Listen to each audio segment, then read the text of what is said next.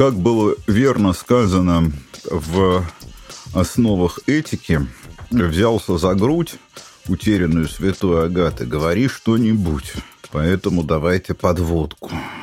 Мы продолжаем искать утерянную грудь святой Агаты.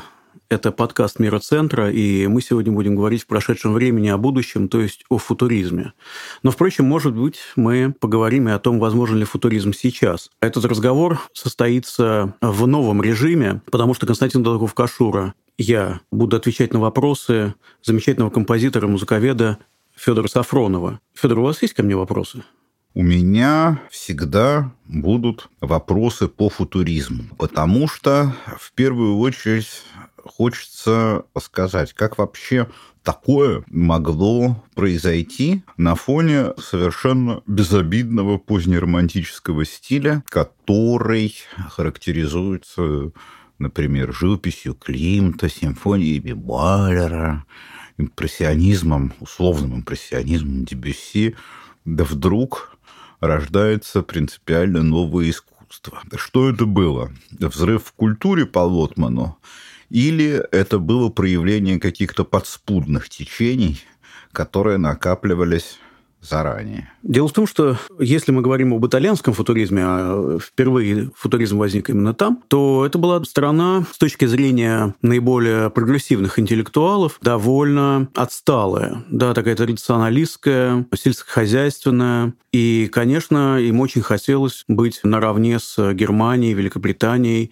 и даже Францией. Тем более, что Франция, конечно, играла первую скрипку в мире искусства.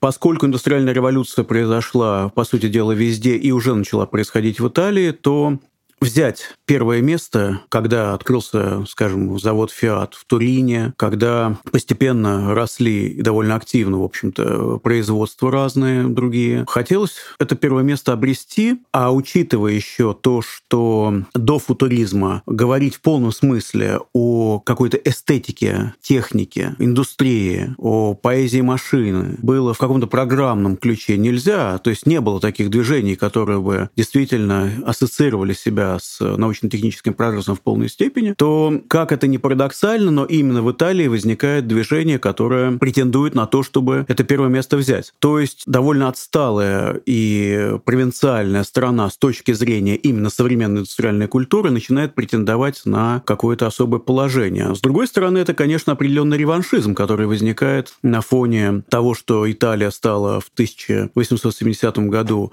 снова объединенной страной, были объединены разные земли, то есть это, в общем-то, такие имперские претензии.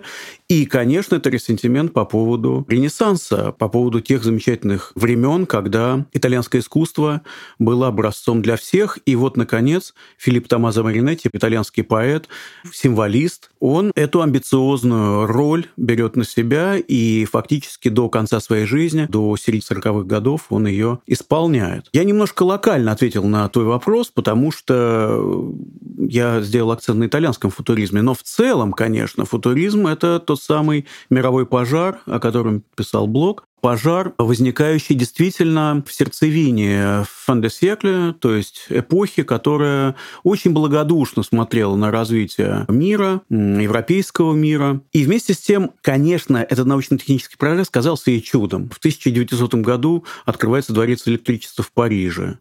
Это феноменально. Какие-то развлечения. Освещенным становятся все европейские основные столицы. То есть это такая эйфория определенная. И, конечно, нужно было было кому-то взять на себя эту роль поэтов вот этой вот современной жизни.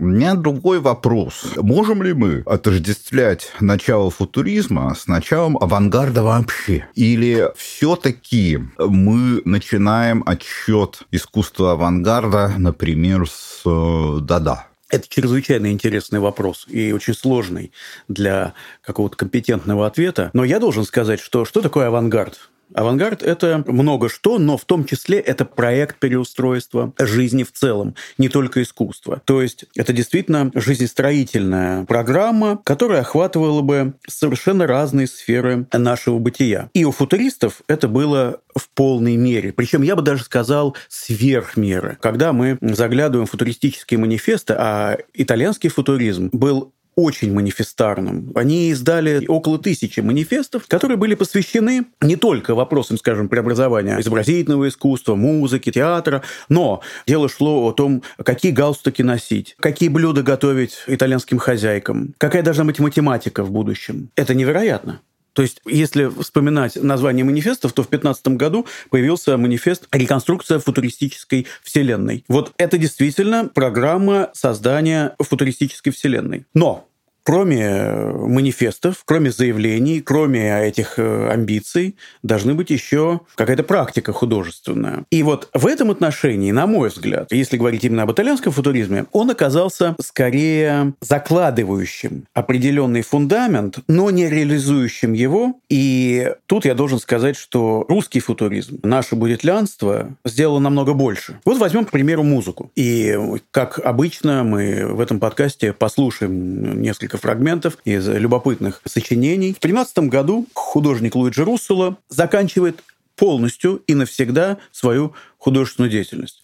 Он решает заниматься музыкой и издает манифест искусства шумов. Тут же начинает строить специальные музыкальные аппараты, которые в переводе с итальянского «интонорумори» можно назвать шумоинтонаторами. Но шумоинтонаторы, по крайней мере, на тот момент второй половины, середины и второй половины десятых годов и даже начала двадцатых годов никаким образом не встраиваются в современную музыкальную жизнь. Ими многие увлекаются, композиторы с интересом относятся к этому изобретению, но мир музыки, по крайней мере, в тот момент это не меняет. Хотя впоследствии это происходит. И вот шумоинтонаторы служат для ну, практически имитации, да, для подражания разных звуков, которые мы слышим в обычной жизни, но которые в музыке, по крайней мере, начала 20 века услышать невозможно, и такой задачи для композиторов не стояло. А что происходит в России начала 20-х годов, которая, конечно, усвоила эти уроки итальянского футуризма и по-своему их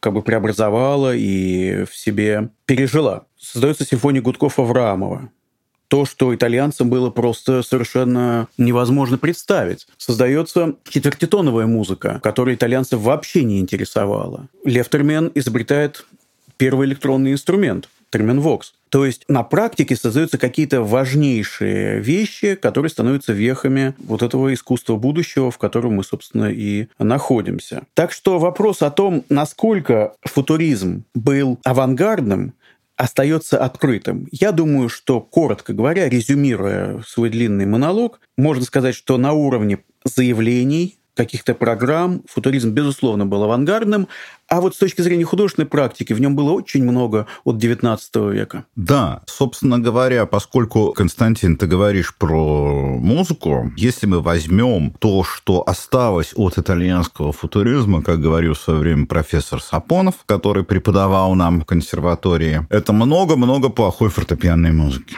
С другой стороны, у Маринетти есть сочинение, которое появляется раньше Кейджа. Цикл его радиопьес под названием «Драма расстояний». Я сейчас забыл, как это будет в оригинале по-итальянски. «Драма де дистанции», насколько я помню. «Драма де дистанции». Вот, видите, вспомнил. В которых эстетика радиопьесы дается в ключе своеобразного абстрактного коллажа, где оркестр, который играет танго в Буэнос-Айресе, потом звуки Парижской улицы, и заканчивается, я помню, удивленное «О 11-летней девочке». И это, конечно, уже такой постфутуризм, можно сказать. Это самое начало 30-х годов, если я не ошибаюсь. Но это сильно. Это прямая дорога к Кейджу, который придумывает все примерно то же самое, но 20 годами позже. Федор, я предлагаю послушать плохую футуристическую музыку. Угу. Это будет Альфредо Казала, хотя, вероятно, он лучший композитор из всей плеяды итальянских футуристов, если говорить именно о музыкантах, и его пьесу «Пупацетти» как раз в исполнении Даниэля Ломбарди.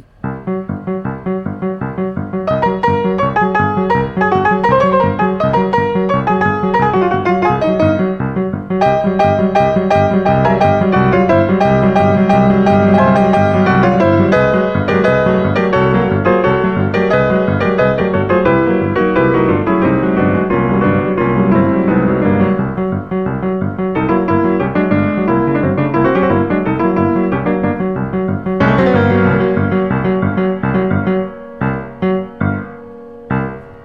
теперь действительно было бы неплохо сравнить ее с э, той пьесой, которую ты упомянул, то есть одна из пяти, кажется, радиофонических синтезов, как их называл Маринетти. Да. И которая представляет собой, впрочем, в записи это реконструкция, но, конечно, это в буквальном смысле проект музыки уже середины и второй половины XX века.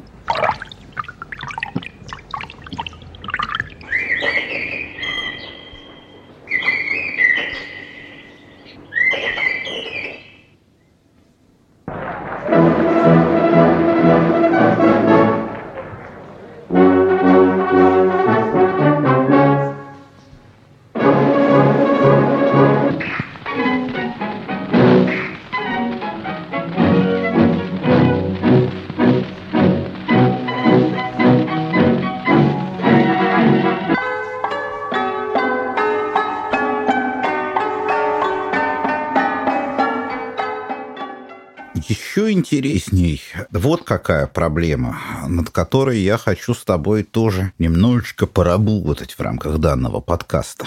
Дело в том, что все начало 20 века проходит под эгидой Gesamtkunstwerk. То есть чем... синтеза искусств. Да, синтеза искусств, о котором мы уже с тобой говорили, когда записывали подкаст об экспрессионизме. И вот тенденция к синтезу искусств в футуризме оказывается тоже очень сильной.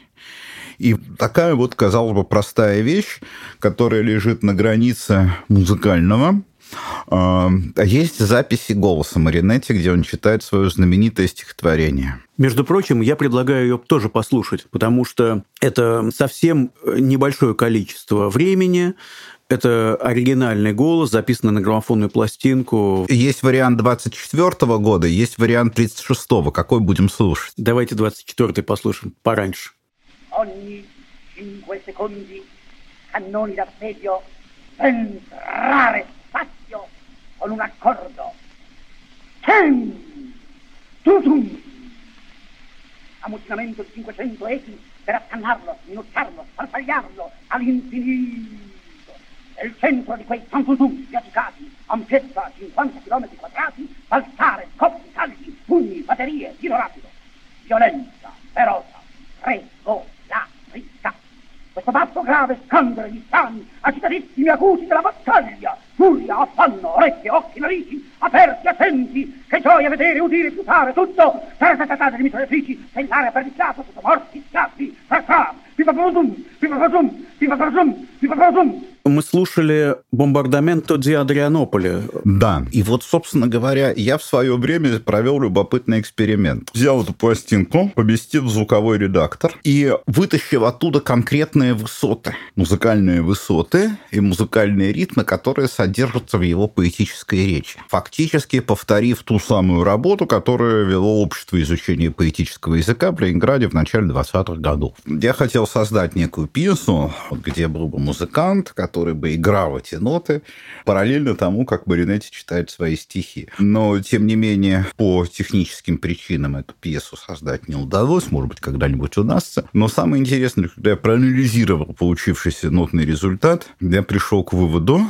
что все интонации Маринесси, будучи записаны нотами, превращаются в что-то похожее на оперу Пуччини. То есть совсем не какой-нибудь там Лурье или Русовец, или там английские композиторы вортицисты, не Генри Кауэлл, да, не вся эта вот футуристическая мировая музыка, а вполне себе мирная, красивая, любимая американским истеблишментом музыка Джакомо Пуччини. Потому что, да, футуристы отражали ту звуковую среду, которая жила вокруг них сама по себе.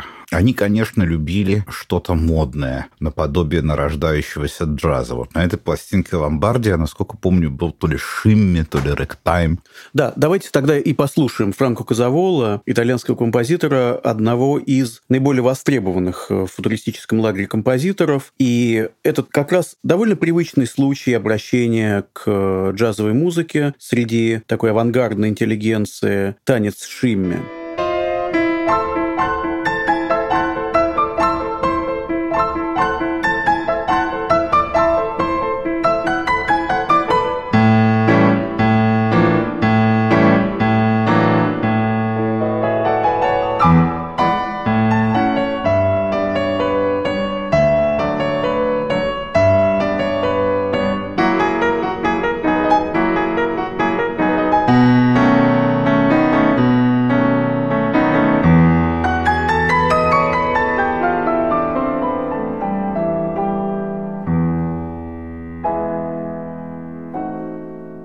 И все же хотелось бы продолжить разговор о синтезе искусств. Дело в том, что именно футуристы открывают sound poetry, то, что называется. Несомненно. Да? И тот же самый Шветерс не был бы возможен без опыта футуристов, которые читали свои стихи так, как их не читал еще ни один поэт. Они их читали как музыкальное произведение, а не как театральную сцену. Я больше того скажу, что, прости, что перебиваю, но Маяковский, когда услышал чтение с эстрады Маринетти, а Маринетти оказался ровно сто лет назад в Москве и Петербурге, он сюда приехал. 110. 110 лет, конечно, я плохо считаю.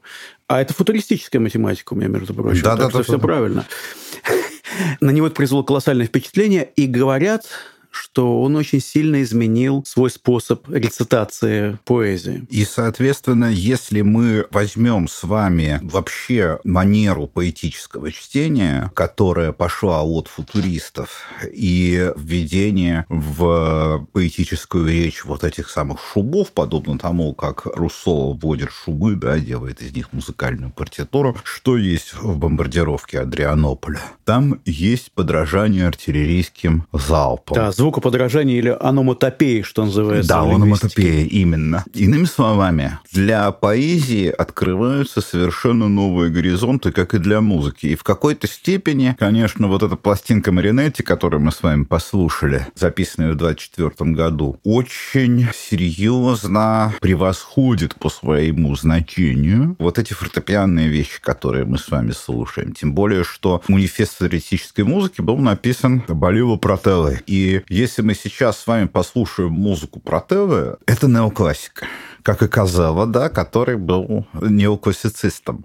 И вот об этом очень интересно было бы порассуждать. А вот давайте убедимся в том, что это так и было, но я предложил бы послушать Франческо Балила Протелло фрагмент из оперы «Авиатор Дро», где звучит и симфонический оркестр, и небольшие включения вот этих самых шумовых интонаторов Луиджи Руссела «Интонору море».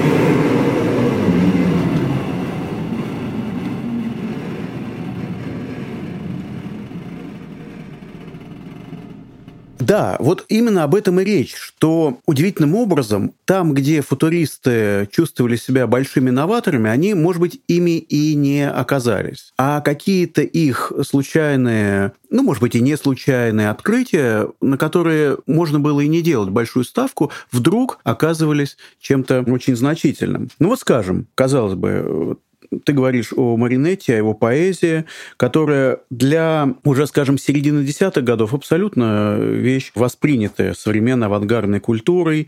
И, конечно, крученых или хлебников у нас пошли еще дальше, и отчасти и дадаисты тоже. И, в общем, потом действительно вот это направление sound poetry очень развивалось активно. Но постоянно мы встречаем в итальянских манифестах отсылку к этой поэзии. Она действительно сыграла очень большую роль, и она она постоянно звучала с эстрады, потому что, ну, кто такой Маринетти? Маринетти — это, как писал кто-то из наших поэтов, камевояжер Европы, или его также назвали кофеином Европы. Это человек, который разъезжал как импресарио футуризма и постоянно навязывал футуристическую программу, при этом читая стихи, читая манифесты и так далее. То есть вот этот способ подачи материала был очень сильным, очень мощным, и он как-то усваивался в других искусствах. Или, например, э, если говорить об архитектуре, футуристы почти ничего интересного не построили, ничего значительного. Но проекты 2014 года Антонио Санелия оказали большое влияние на архитектуру хотя бы в виде эскизов. В этом смысле они как бы запускают такую стрелу, которая летит и уже попадает в какую-то новую среду или среды и отзывается в каких-то новых явлениях. Но традиционалистский момент был, конечно, очень силен. Даже вот звукоподражание. Ведь что это такое? Это, по сути дела, звуковая передача, акустическая передача слышимых явлений. Здесь не идет, как правило, речи о каких-то тонких, радикальных, интересных моментах. Но когда вся поэзия становится звукоподражанием, это уже начинает как-то воздействовать и закладывает определенную основу, определенное понимание. Кстати говоря, в этой звукоподражательности очень часто упрекали и Маринетти, и Руссела, и говорили, что да, конечно, шумовые приборы – это очень интересно. И когда вы говорите о том, что музыка останется в прошлом, а теперь будет звукошум, это очень здорово. Но вы же продолжаете подражать с помощью этих аппаратов уже существующему слышимому миру, проезжающим трамваем, автобусом, амнибусом, я не знаю, там и так далее, и так далее. И надо сказать, что футуристы, ну, по крайней мере, как мне думается, вот в области звукового искусства редко выходили за пределы вот этого звукоподражания. Но, тем не менее,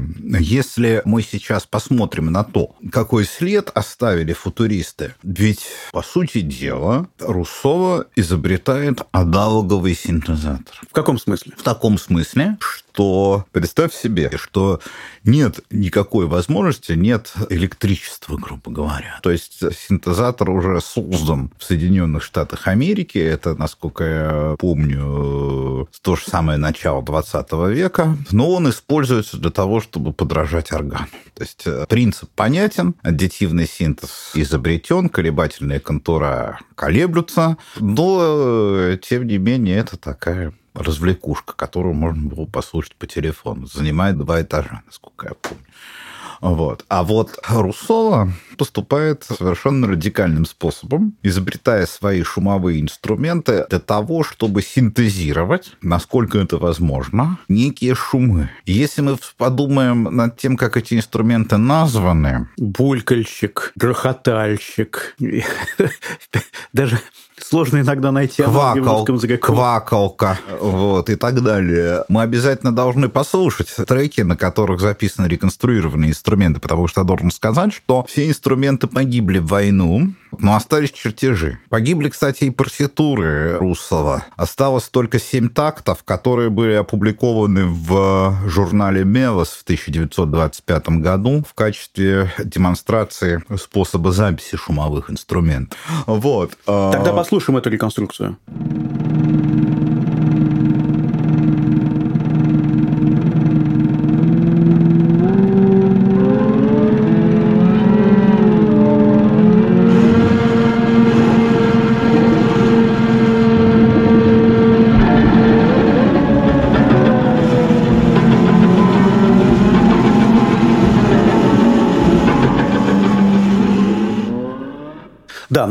Сейчас это звучит... Э, нет, я не знаю, как это звучит. Мне кажется, это довольно свежо.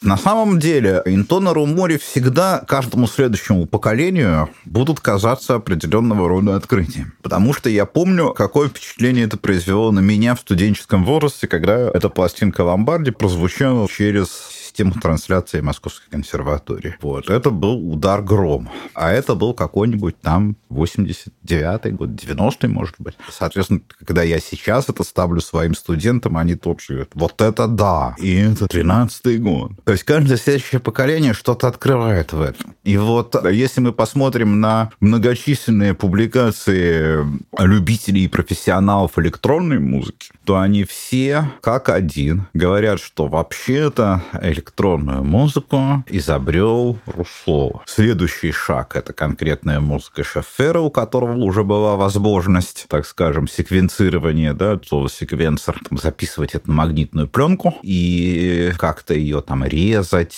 ускорять и так далее. Делать монтаж. Да, делать монтаж, чего у Руссо не было возможности делать, да, потому что это все делалось вживую. И Шефер, чьи опыты относятся к 1900 1948 году, а если говорить о его сотрудничестве на радио, то это еще раньше, это война, то это как бы появилась техническая возможность наконец. И вот это прорывается. Мне кажется, что Руссел очень не повезло, конечно, с тем, что его манифесты были услышаны, но реализация не состоялась в том виде, в каком она им задумывалась, или в каком она могла быть развита. Когда ты читаешь воспоминания про Прокофьева, мы знаем э, свидетельства Стравинского, Дягилева, что они слушали Интонору море, они были просто продемонстрированы в Милане целому кругу современных композиторов. И почти никто не отозвался, кроме Эдгара Вареза, который, если я не ошибаюсь, в 29 году представил Антона Море широкой публике, но и он не ввел эти инструменты в свою музыку. Должно было пройти несколько десятков лет, прежде чем возникнет новое понимание того, что такое музыка. Что музыка — это, скажем так, не сочетание музыкальных звуков, что это организация звука, говоря словами и Вареза, и Кейджа. И, конечно, что музыка в современном понимании должна иметь еще очень заметный пространственный аспект, да, вот пространственное понимание музыки, чего, по крайней мере, в предыдущих столетиях особенно не чувствовалось, этот пространственный момент может выйти на первый план. И так и случилось, если говорить о саунд-арте. Да, но это уже совсем позднее, скажем так, явление, которое, ну, отчасти там зародилось в 50 восьмом году, когда электронная поэма Вареза исполнялась в павильоне Ксенакиса и Корбюзье. На Брюссельской всемирной на выставке. Брюссельской всемирной выставке, да, там, соответственно, публика шла мимо колонок, и, соответственно, музыка звучала в очень прихотливо сконструированном пространстве, да, которое переваривало публику подобно желудку. Кстати говоря, мы будем об этом э, еще беседовать в одном из подкастов. Да, обязательно, потому что это тоже эпохальное событие в развитии музыки. Но вообще если говорить о том, как композиторы общаются с саунд-артом, еще примерно 15-20 лет назад, в эпоху, когда только начали появляться нейросети, когда только-только появилась программа Max MSP для управления пространственным параметром э, музыки. Например, такой композитор Франсуа Парис, директор электронного центра в Ницце, центра Грамм, он э, делал парковые саунд-инсталляции со своей музыкой, о которых он рассказывал и здесь, и у него я был там, соответственно. Это все можно было видеть. То есть это все непосредственно идет к нашему времени. И вообще, говоря говорить об актуальности открытий футуризма, который состоялся уже более 110 лет назад, потому что мы сказали с тобой обо всем, кроме самой даты. Это 1909 год. Появление манифеста футуризма в парижской газете «Фигаро» на правах платного объявления за подписью Маринетти. Вот 1909 год. Сейчас 2024, но мы все еще продолжаем идти как бы в фарватере Маринетти, который, да, традиционалист, да, собственно говоря, человек, ну, скажем так, недалекий, любитель Пучини, как мы тут уже говорили, да, но тем не менее, ты абсолютно прав, что стрела, которую он запустил, она летит до сих пор. Да, вот еще, что я начинаю вспоминать, что вообще идея синтезатора была предсказана именно что разного рода футуристами, потому что изобретение грампластинки, которое стало возможным благодаря открытию фундаментальных законов акустики и появлению теории звука, сформулированной Гельмгольцем и Рейли, да, если бы не, это не было, Эдисон и Шалькро не открыли бы принцип звукозаписи. Это очевидно. Но, тем не менее, уже в 1900 я не помню, каком году, военный врач, любитель искусства Николай Кульбин пишет брошюру о том, как будет выглядеть искусство будущего. Да-да, это как раз те же самые 908-909 годы. Если не 1907, я уже сейчас не очень хорошо помню, но это было очень рано. Вот. И он говорит, что ну как же, подобно тому, как звук существует на граммофонной пластинке в виде рисунка гравированного, точно так же мы можем создавать этот гравированный рисунок для того, чтобы получать новый звук. То есть сама идея синтезатора была предсказана футуристами до появления вообще каких-то более-менее пригодных средств частотно-модулированного синтеза. И уже только в конце 20-х возникает рисованный звук в Советском Союзе и в Германии. Да, что звук можно нарисовать. Поэтому Кульбина говорил о том, что вот художники будут заниматься звуком, потому что его можно будет нарисовать или награвировать. И да, через несколько лет Руссола художник, вместе со своим братом композитором Антонио. Антонио, да, соответственно, начинает создавать вот эту самую новую музыку, музыку шум. А сейчас мы сидим перед секвенсорами, перед экранами, на которых звуковой график, мы видим, куда мы поставим тот или иной звук, угу. и вся музыка для нас, в том числе и опыт визуальный. Да, потому что я вот, например, довольно много работал в свое время над созданием электроакустических композиций. И, конечно, сама по себе фактура, живописная фактура, которую ты видишь, например, на спектроанализаторе, она самоценна потому что это э, может быть круче любой абстрактной живописи, ибо за этим стоит некая объективная реальность, данная в ощущении, то есть реальность звука.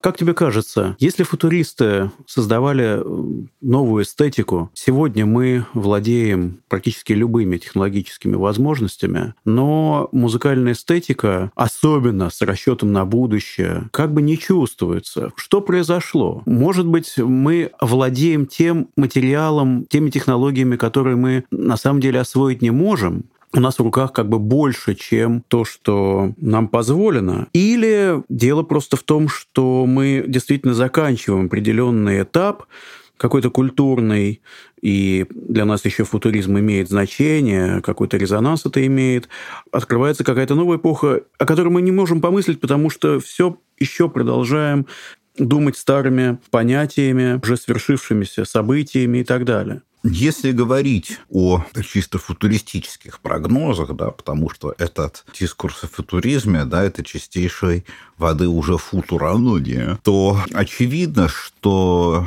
есть такая теория, да, которую вывел Гвида Адлер в 1906 году, что каждые 150 лет меняется технология и эстетика сочинения музыки. То есть там э, сначала органум 150 лет, потом Арснова 150 лет, потом Высокое Возрождение 150 лет, потом так называемое барокко 150 лет. Да, с эпохами развития живописи это не совпадает. Потом классико-романтический период, да, 150 лет. И вот сейчас мы находимся в неком 150-летнем периоде, а э, в каком отрезке этого периода мы находимся? Мы находимся период с 1900 по 2050 год. Если не будет конца мира, который нам постоянно обещают, то в 2050 году мы станем свидетелями того, как накопление одних ресурсов развития искусства и исчерпание других а это очень хорошо видно.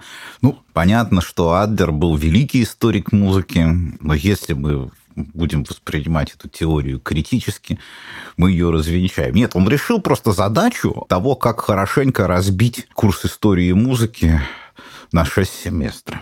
Вот что он решил. Да?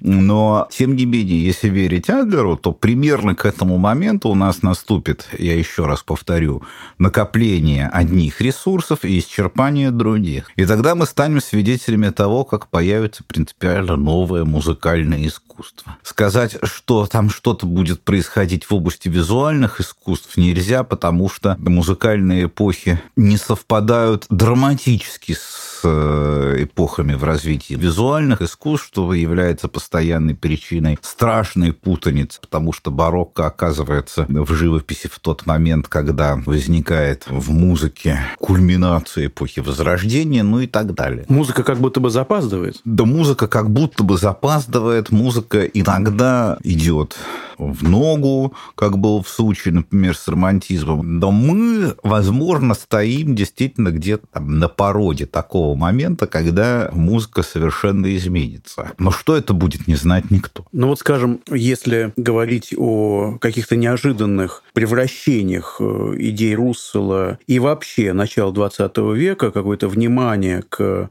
шумам, здесь вспоминается недавнее мое впечатление, которое возникло у меня благодаря 12-летней дочери, которая очень увлечена СМР и прослушиванием в ТикТоке всяких звуков, чавкающих, э, не знаю, каких-то микрозвуков, которые почему-то становятся для ее поколения интересным опытом. Это опыт не музыкальный, конечно же. Но этот опыт звуковой, и ничего подобного представить себе раньше нельзя было. То есть я имею в виду не значительность того, что происходит в ТикТоке, а имею в виду, что пути эти совершенно неисповедимы, они не предрешены. И если есть какая-то логика, то ее познать очень сложно. И в этом смысле мне хочется тоже поделиться со слушателем подкаста таким любопытным событием, которое состоялось э, в 22 году в городе Баку когда Азербайджан только-только стал республикой Советского Союза. И в 23 году в Москве Арсений Аврамов организовал симфонию гудков, которая, с одной стороны, была приурочена к октябрьским торжествам, пятилетию, шестилетию, соответственно, Октябрьской революции. А с другой стороны, она отсылала, конечно, к, так сказать, завещаниям Руссела еще 13 года, когда он говорил, что музыка будущего — это музыка больших городских пространств, где фабрики, заводы, разные технологии транспорта и военная техника все будут представлять собой какой-то колоссальный такой вот инструмент. Конечно, итальянские футуристы этого не могли осуществить, ну, в силу разных событий. Э, мы, конечно, не упомянули еще и альянс довольно странный, э, хотя и объяснимый между футуристами и фашистами, э, но это уже, наверное, тема совершенно отдельная. Хотя вот включенность в политику – это для авангарда очень важный момент. И вот Арсений Аврамов осуществил, может быть, не очень удачно, и далеко не все у него получилось, но в совершенно других условиях, при совершенно других обстоятельствах политических и совершенно иным значением, но осуществил то, что футуристы загладывали и помыслили еще за 10 лет до этого события. Кстати, интересно, что Маринетти говорил о том, что агит-поезда, расписанные художниками, иногда известными, иногда и нет, то есть э, очень яркая такая раскраска тех поездов, которые ходили в эпоху гражданской войны, в эпоху военного коммунизма, что это и есть реализация футуристических замыслов. То есть, действительно, футуризм создает какие-то импульсы, которые отзываются, как вообще в искусстве, видимо, происходит и в целом в культуре, импульсы, которые где-то начинают чувствоваться, проявляться и сказать, насколько была реализована футуристическая программа или программа какая-либо другая, очень сложно, но, по крайней мере, мы можем говорить о генетике этих импульсов, как они кем-то услышаны и потом уже как бы растворяются вот в этом сложном очень теле культуры. И вот эта самая актуальность футуризма заключается в том, что эти импульсы продолжают ощущаться до сих пор, как некие гармоники или производные от того звука, который был извлечен машинами Руссова и гудками Аврамова. А, здесь, кстати, вспоминается еще и, конечно, техномузыка, а, которая часто... Индастриал, очень... конечно. Индастриал да. и техно, да. И глич-музыка, да, музыка всяких щелчков, угу. электронных помех, mm и так далее. Как раз вот то, что у Маринетти в музыкальных синтезах звучит. Что бы мы послушали? Я думаю, что мы сейчас с вами на закуску, как говорится, послушаем сочинение под названием «Футуристический каприз», который играет оркестр под управлением Пола Уайтмана. Пол Уайтман – это такой очень коммерческий деятель, который поставил ужасно коммерческую ногу в Соединенных Штатах, заказал Гершину рапсодию в стиле блюз. И вот Уайтман, как и всякий хороший бизнесмен, был склонен к экспериментам. И вот у него среди его многочисленных пластинок есть вот этот самый футуристический каприз, который свидетельствует о том, что футуризм не только породил там русский футуризм, английский вартицизм, там еще что-нибудь, да, но даже представлял собой некую коммерческую данность, поскольку, э, ну, как, собственно говоря, сюрреализм стал коммерческим направлением, да, в какой-то момент. В Голливуд попал Дали, ну и так далее, да. Ну вот, собственно говоря, а, таким выходом футуризма в народ были вот подобного рода пластинки. Так что давайте сейчас послушаем. очень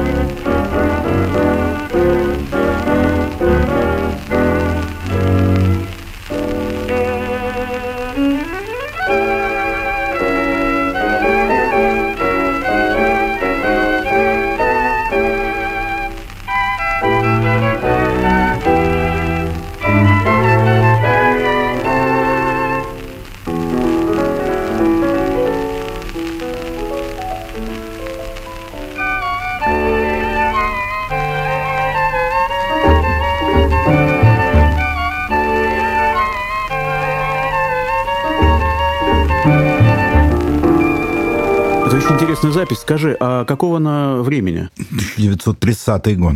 Вообще возникает ощущение, что к 30-м футуризм уже немножко поистоскался, немножко иссяк. И когда я думаю о том, когда футуризм окончательно влился как бы в ткань культуры какой-то новой, я понимаю, что, наверное, это все таки уже период постмодернизма, который осмысливал модернизм и будущее как прошлое. И сейчас уже, конечно, говорить о будущем, создавать какие-то картинки совсем не модно и не куражно, что ли. Хотя э, это никаким образом не украшает отражает наше время, и, на мой взгляд, такие блестящие фантазии давали намного больше энергии, чем бесконечный плач по культуре и некая такая культурная депрессия. Но я прежде всего хочу сказать о том, что 28-29 апреля в Суздале, в Миросцентре, будут арт-выходные, посвященные футуризму и дадаизму как раз. В определенном смысле очень связанным явлением. Состоится дада вечер, будут кинопоказы, литературное чтение, лекции и так далее. Это будет очень насыщенный уикенд, на котором мы вспомним те темы, которые мы затрагивали, и конечно, отдельный подкаст мы посвятим «Да-да». До встречи в Суздале, в Мироцентре, на концертах, показах и так далее. Подписывайтесь на наши подкасты и, конечно, рассказывайте об этих подкастах своим друзьям. Их можно слушать на разных платформах. В этом смысле мы такие экспансивные, почти как футуристы. Спасибо. Спасибо.